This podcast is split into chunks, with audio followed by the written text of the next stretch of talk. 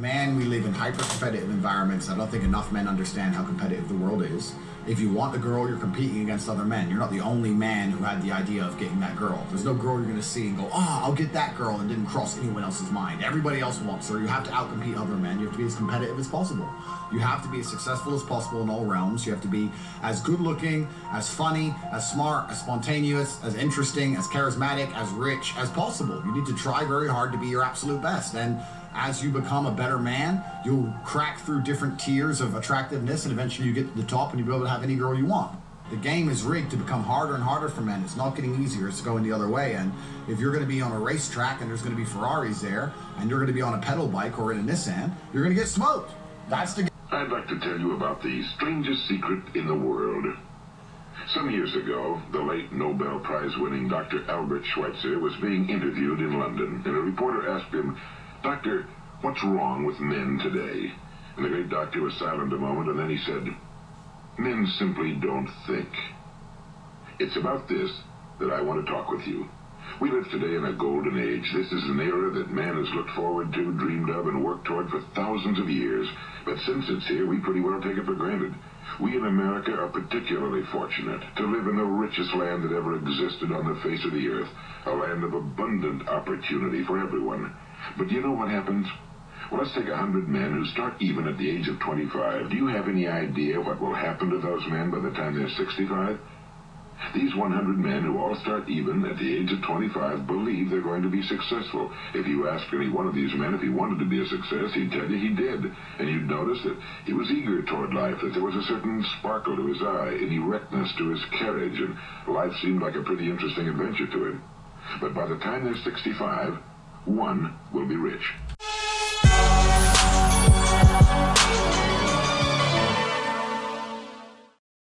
Ladies and gentlemen, welcome to the Sheep Get Sheared podcast. Hello, people, politics, and popular culture. I'm your host, Austin Creed, and I want to welcome you in to the evening show. So, I know I've been gone the last couple days. I was visiting some family, helping to move in, do all that good stuff. But, you know, I might touch on that a little bit. But what I really want to talk about this evening is a really uncomfortable reality that as a man, especially, I see myself and other men go through. I think women go through it as well, just not in exactly the same way. So, the title of the show, as you've seen already, is Stop Competing and Start Creating. Now, why would I say a thing like that? Well, it all comes down to the simple reality that the great Earl Nightingale discussed. He was the guy in the second clip very wise, very insightful. He was a friend of Napoleon Hill. And I want to discuss this idea of competition because we live in a very competitive society and I'm very competitive myself. It's very natural to compete against other people and compare ourselves to our peers. It's very easy to say, hey, whether it's you're in high school, you're in college, you're in the corporate world, you see people who you think, oh, Jeff's really good. Jeff's making a lot of money, or Peter's making a lot of money, and I should be able to make the same amount too. It's not fair. I'm not good enough. You compare yourself to other people. No, it's natural. It's unavoidable to a certain extent. The problem is in our attempt to be better and compete with other men in the marketplace. I'll, I'll speak about this from the male perspective because I'm not a woman and I'm and I'm not going to attempt to speak from a female point of view. But as a man, whether it's competing for women, competing for wages, competing for whatever it is I view as mine and I want and I view as something that I will lay claim to, it's very easy to in the spirit of competition, try to drag someone else down at the expense of personal growth. It's very easy to say, hey, instead of building myself up, I'm going to try to tear my competition down. And you might not even say it in the way that I just say it or think about it in the way that I just explained it. It'll be more like I'm going to try to kneecap the competition I'm going to try to humble him. I'm going to try to bring him down off his pedestal. That kind of mentality. Now, that might work against that one person, but you've just robbed yourself of personal growth. And a lot of people do this in the spirit of fear. They do this because they're afraid of failing, they're afraid of shooting for the moon and not hitting it. So they'd rather just play it safe and try to kneecap someone else. But what I want to do for you right now is I want to show you a list of people, very famous people, who saw massive success very shortly after they failed, quote unquote. Number one on the list, it says here's the world is full of successful failures. And I touched on this a little bit on my earlier show that I did a couple hours ago. But here's what I want to I want to share with you this list because it's very easy to look at people who are successful, right? Whether it's celebrities, entrepreneurs, sometimes people you know in your personal life, and you see them and you see them winning. But you didn't see them in the trenches. You didn't see them when they were down and out, barely able to pay their bills. They were struggling. You didn't see that. But now you see them winning, and you think that they've just had a smooth ride and it's been easy. no, no, that's not true at all and I want to share with you a couple famous examples. Example one Walt Disney. Yes, you heard me right. Says, Did you know that Walt Disney was fired from the Kansas City Star because he his editor felt he lacked imagination and had no good ideas? This was the editor of where he worked at said he lacked imagination and had no good ideas.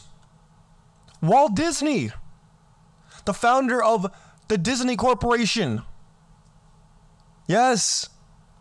Says, did you know that Walt Disney formed his first animation company in Kansas City in 1921 and made a deal with the distribute with a distribution company in which he would ship his cartoons to New York and get paid 6 months later.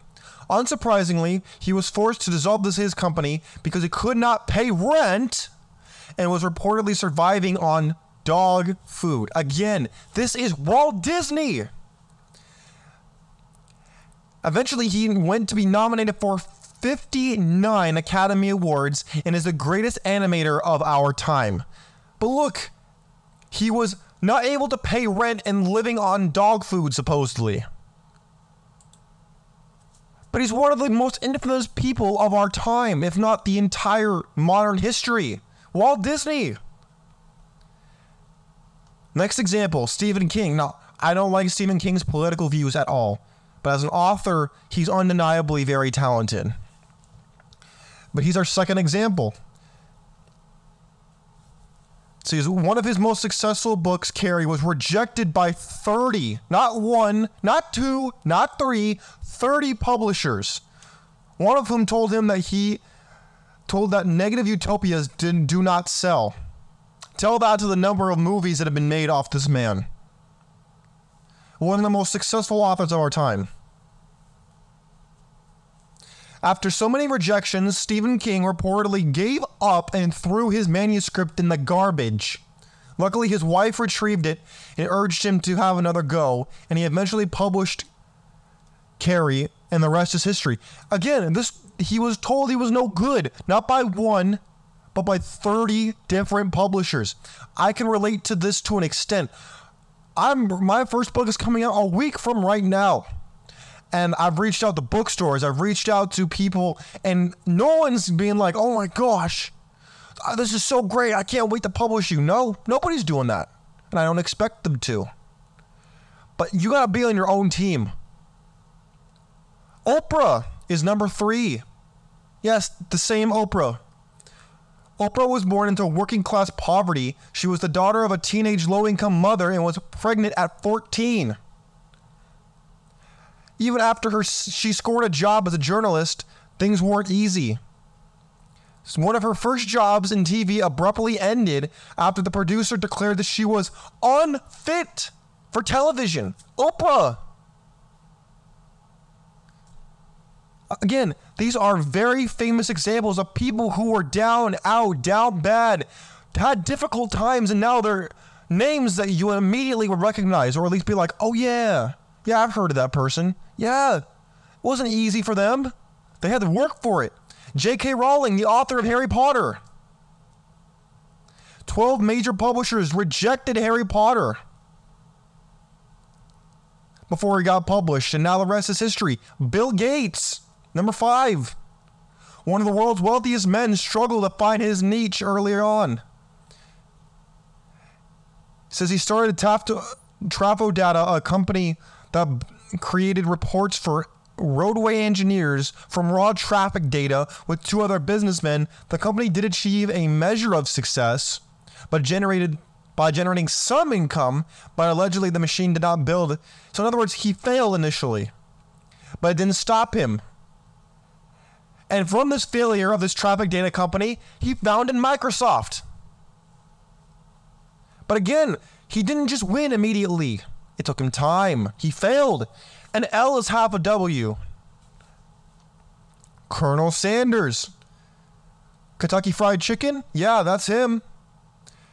He was rejected by over a thousand people.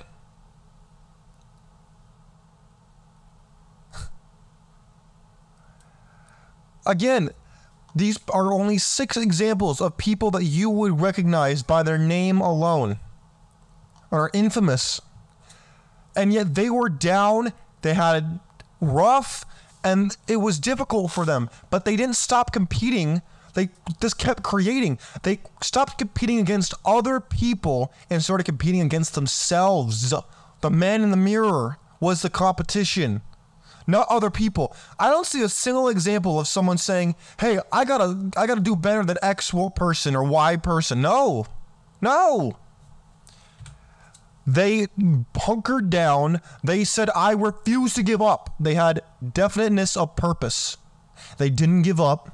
They put their backs into everything. They doubled down when stuff was tough, and they got paid out so big. Now I know you're probably thinking Austin, but that's that's Walt Disney. That's Stephen King. That's that's Bill Gates. That's not me. I'm not Bill Gates. I'm not Walt Disney. Why? What do you mean you're not those people? Okay. Why would you say a thing like that? You're not struggling? Do you not have ambition? You don't have drive? You don't have a vision? My friends, start creating. If you're not creating something, this is a very big consumer marketplace, whether it's TikTok videos, books, articles online. There is a market for everything out here. Everything. So, what's stopping you? Look, I know it's easy to feel like you're competing against the biggest names in the business. I sometimes feel that myself. Guess what? That only motivates me to work harder, not less. I'm working harder. I'm working smarter because that's what I want to do. I love doing this stuff. I know it's really easy to sit back and say, oh, you know, send it. I can't do it. It's impossible.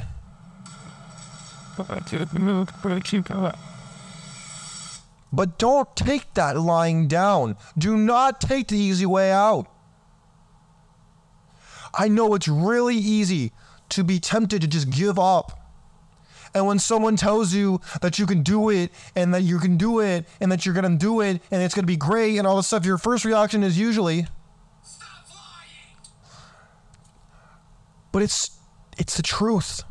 That's why it's called the strangest secret in the world because it's not actually a secret that you will become what you think about. Do you think about how you're limited, how you're lacking, how you can't do something? Why? Because you're the only one telling yourself that. And it's really easy to, when you hear the self help stuff or you read it or you see it online, it's really easy to get caught up in that and immediately to say, but it's not a lie. It only seems really far fetched because you're not expanding your frame of mind. You're not ready to receive it. Your mind is a very fertile place, and it just like the earth, it does not discriminate against poison or prosperity. You could be planting a cash crop or a deadly poison.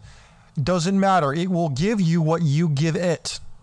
If you tell your mind, I can do whatever I set my mind to, I know exactly what I want to do and I'm going for it and nothing is going to stop me, your mind will get you there. But if you're out here saying, oh, I can't do it because of this, I can't do it because of that, or you say something like this One thing for sure though, can't blame this one on the white man. What I'm saying. Of course I can. you're limiting yourself. You are robbing yourself of potential growth, and I hate to see that. Because you can do what you set your mind to. It's not going to be easy, but anything worth doing is hard. If it was easy, everyone and their grandma would do it, but they're not. Because it's not easy. But there is so much to gain from investing in yourself and never giving up. My friends, stop competing against other people and just start creating. Do outdo yourself. Don't focus on what other people are doing. You can't control that. You can control how you respond to it and what you do about it. That's what you can control. And that's what I would encourage you to, to focus on.